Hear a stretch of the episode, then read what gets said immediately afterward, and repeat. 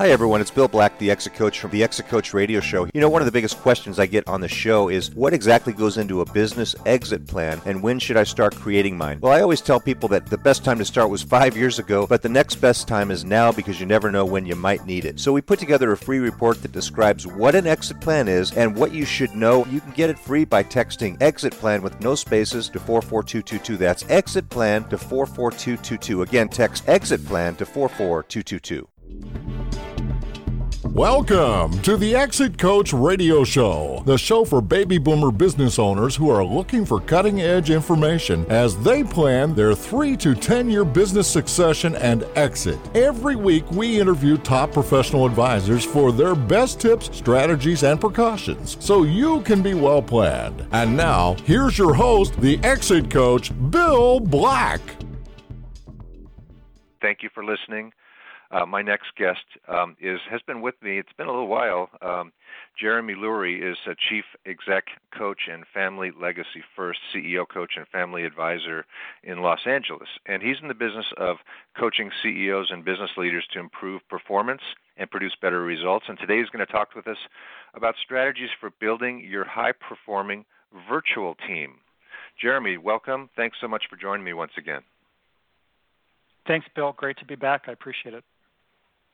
My pleasure. Um, Jeremy, before we get into the topic, of course, this is very timely, um, but give our listeners a sense of uh, who you are and, and, what you do um, at Chief Exec Coach and Family Legacy First. Sure. Thank you. Uh, I was born and raised in the greater Los Angeles area, continue to live by the beaches here in Southern California today. Um, for my work, my passion has always been around making a difference with organizations that are making a difference and to help these businesses implement the positive changes that help them improve performance for their customers while also increasing job satisfaction and personal fulfillment for their owners and for their other team members. And over the years, as a CEO coach, I've done that by enabling my clients to determine their future visions, sort of the where are they going, and then take the actions needed to achieve those strategic objectives and reach those final destinations. And more recently, in the last, I don't know, five years or so, so many of our clients have been family businesses. And so we've now started focusing on the multi generation families and the high net worth individuals separate from their operating companies so that they can create the governance and communication practices required to preserve their legacies that they've developed over time and transfer their wealth between generations. A lot of pressure on family businesses these days, especially if they've transitioned to the next generation and they're wondering how are they going to lead out of this uh, mess we find ourselves in with COVID-19, depending on their industry, Jeremy. And we've heard people talk about high-performance teams before, but let's talk about what makes a high-performing virtual team. Yeah, good question, Bill. I actually got involved in remote teaming and virtual work very early on. Uh, it was after the 1994 Northridge earthquake for those living in the Los Angeles area. And if you remember, uh, people in Santa Clarita, for example, couldn't commute downtown because our freeways and city's infrastructure crumbled. Uh, I then, in graduate school, completed my doctoral research on best practices for designing and supporting effective virtual teams. And if I go back to that research, my first conclusion from the study is that virtual teams are first and foremost teams.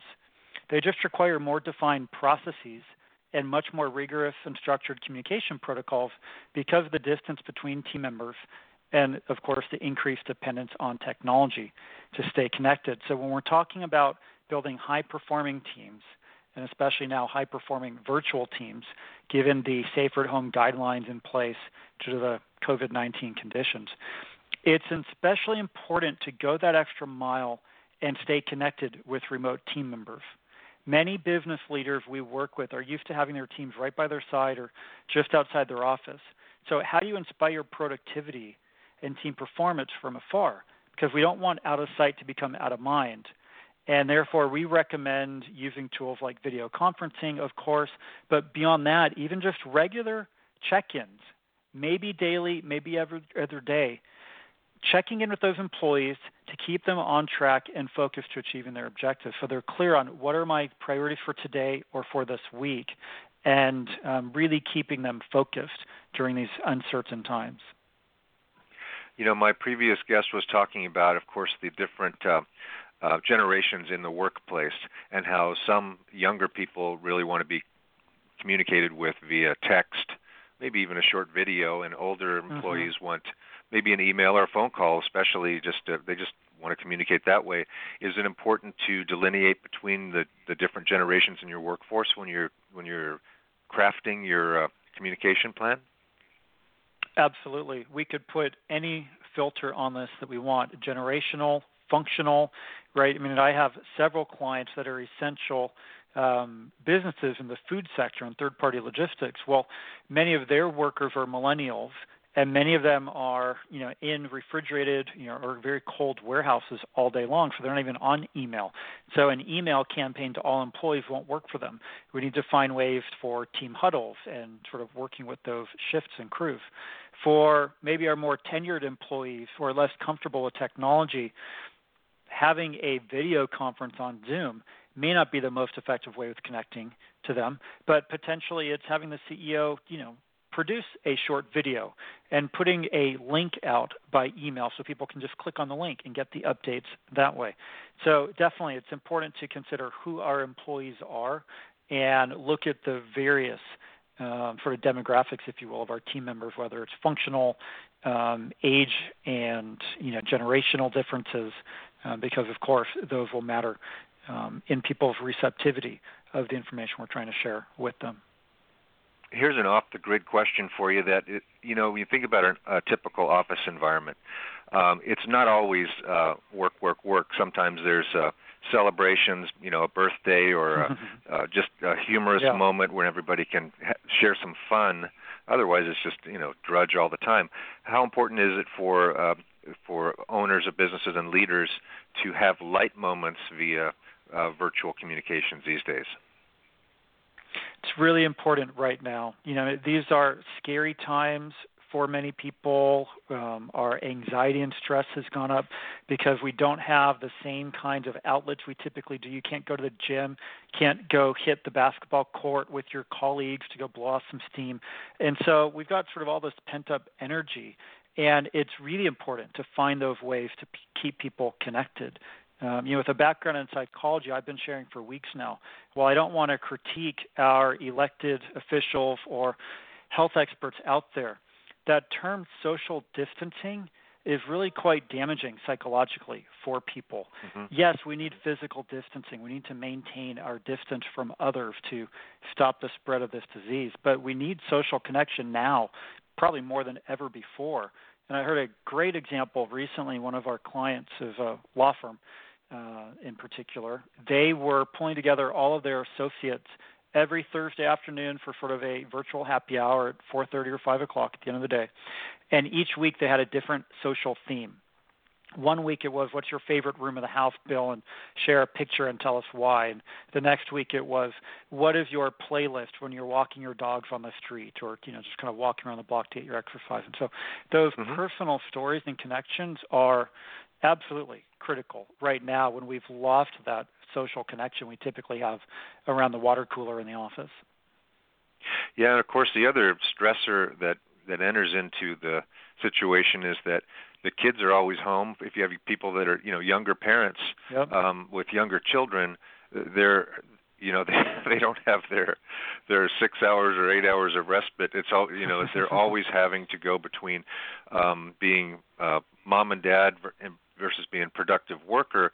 So, uh, what can uh, what can employers do to um, create expectations that hey, I understand if you if this has to get done after hours when the kids are, you know, how do you, how do you set the goals so that the work's getting done, uh, but there's some leeway for that circumstance?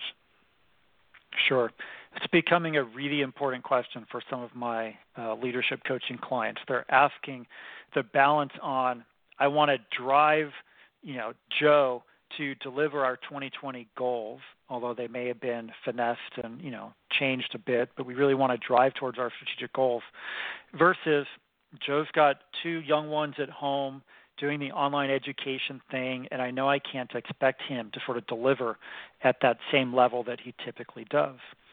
And I think it's important to recognize people will have different schedules right now. So if we've written some articles the last few weeks, you know, no one's punching a clock on a nine to five schedule. We've got some people who might start doing a 6 to 8 a.m. shift before the children are up, and then they may need to stop and do breakfast or get them situated with their online education.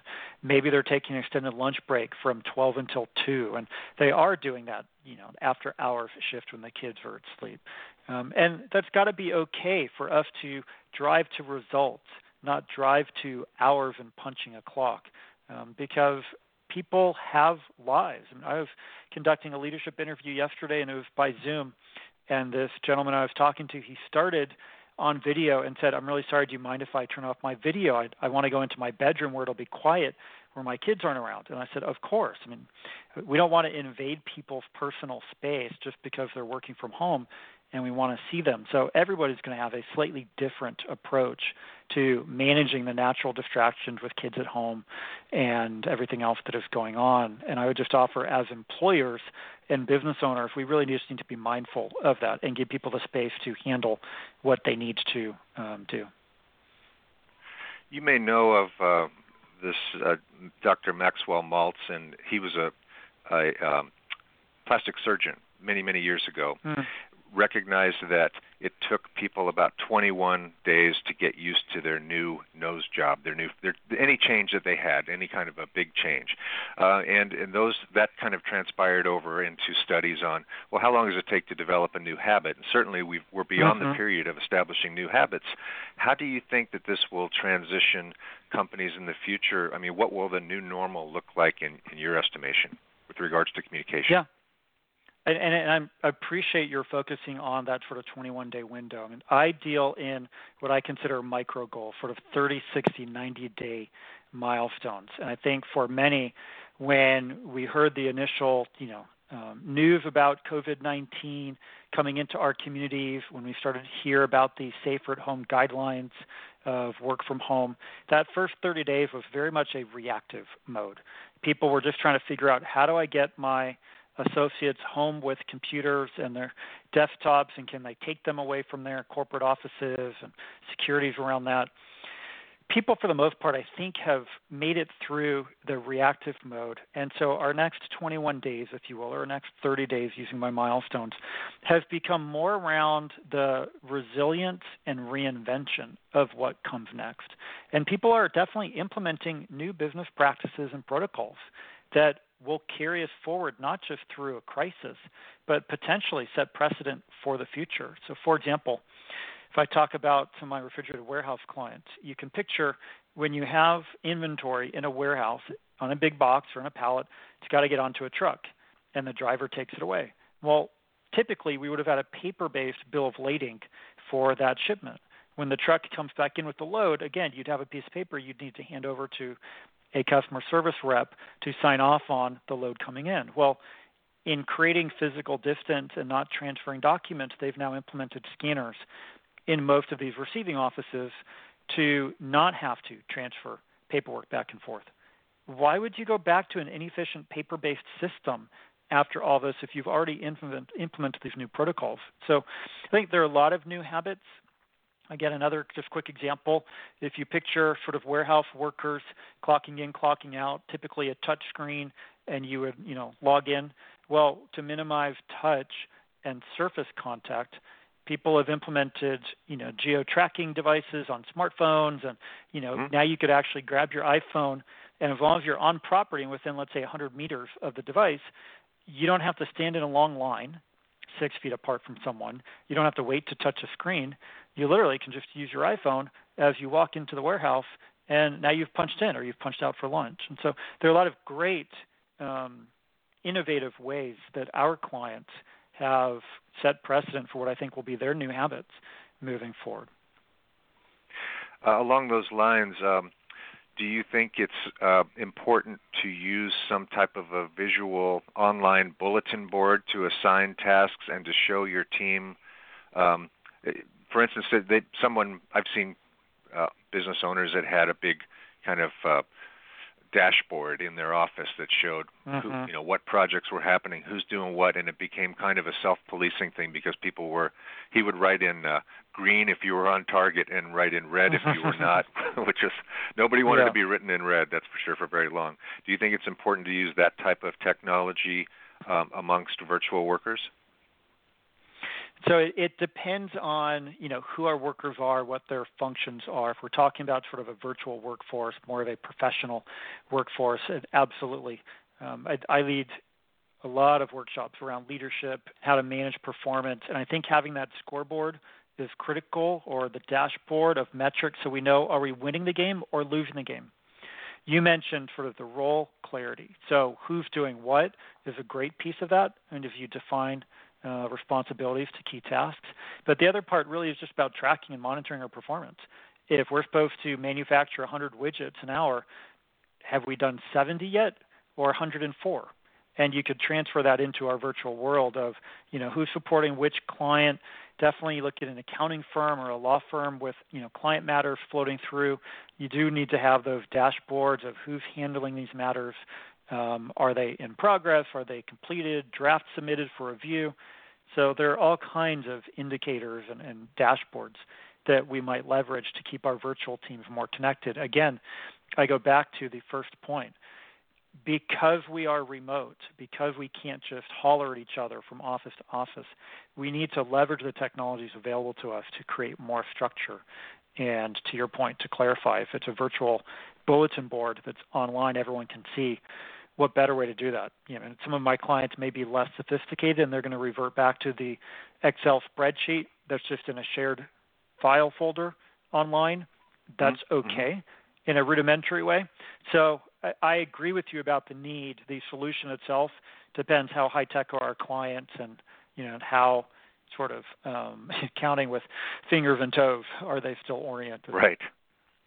Yeah, and speaking of that, um, I've been reading lately that uh, which I, with Zoom technology, which I love, the video technology, mm-hmm. is is mm-hmm. creating some concerns. Where I'll read you one quote that was our brains are prediction generators, and when there are delays or facial expressions are frozen, frozen or out of sync, as sometimes happens, we perceive it as a prediction error that needs to be fixed in our minds, whether subconscious or conscious. We're having to do more mm-hmm. work because aspects of our predictions aren't being confirmed. The other thing they're saying is video mm-hmm. chats are also being shown to inha- inhibit trust because people aren't really looking eye to eye, face to face, like we're used to. If this uh-huh. continues and this becomes a new method of communication, they're even saying that sometimes a phone call is better because you're right in the person's ear and you're not inhibited by some of the, the, the quirks that might happen in Zoom. Can you comment to that?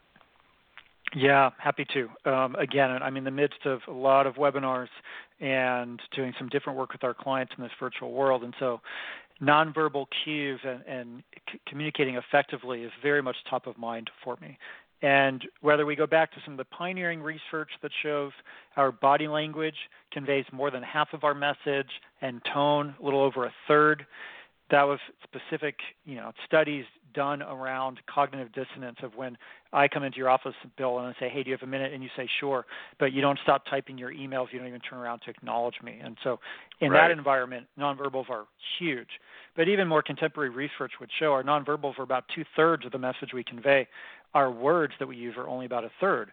And so, I do believe we're talking about building high performing virtual teams today. And I do believe that the video technology is much better now. I mean, when I did my doctoral research 20 plus years ago, I had representatives at Intel say they had banned video conference because 20 plus years ago the technology just wasn't there. But now it's advanced to a point where I do think it enables that social connection I was talking about. We do need to be careful though. As I said, I had a client yesterday who didn't want to be on video because he was in his bedroom. I respect that. Mm-hmm. I totally get that. I don't need to be distracted by his bed or pictures of children. I want to have a conversation with him. So that ear to ear, voice to ear, sometimes can help focus a conversation and not create all these other pictures and assumptions. Um, I have several clients I support through video coaching, and I'll tell you, it's always somewhat distracting for me when they're looking at their cameras that are in a different place um, and so I always am trying to be very mindful of that. And when I'm talking to someone, I look at my camera. I don't look down at the picture of them and the image that I have. I look at my camera. Um, not everybody knows those kinds of cues at this point, but the more that we live in this virtual world, I think the more people need to recognize where's my camera situated. If I want to talk to Bill, I need to look at my camera, not look at the face of Bill that is under the camera, and you know just learn to adapt in the virtual environment. Jeremy, it's really been great talking with you. I uh, I know that you have uh, you're you're offering um, a one-hour complimentary webinar on the subject of building your high-performing virtual dream team on Friday, May 8th.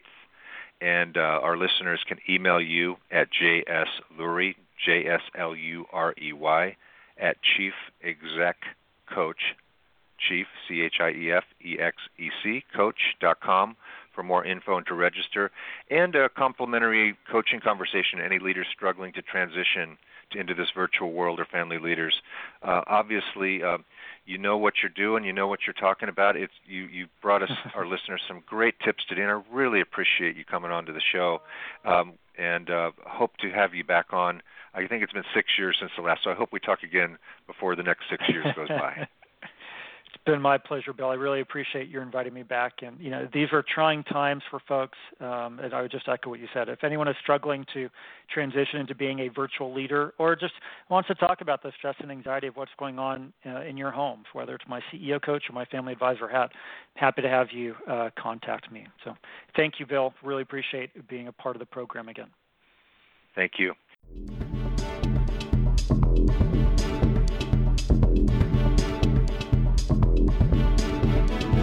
Thank you for listening to Exit Coach Radio.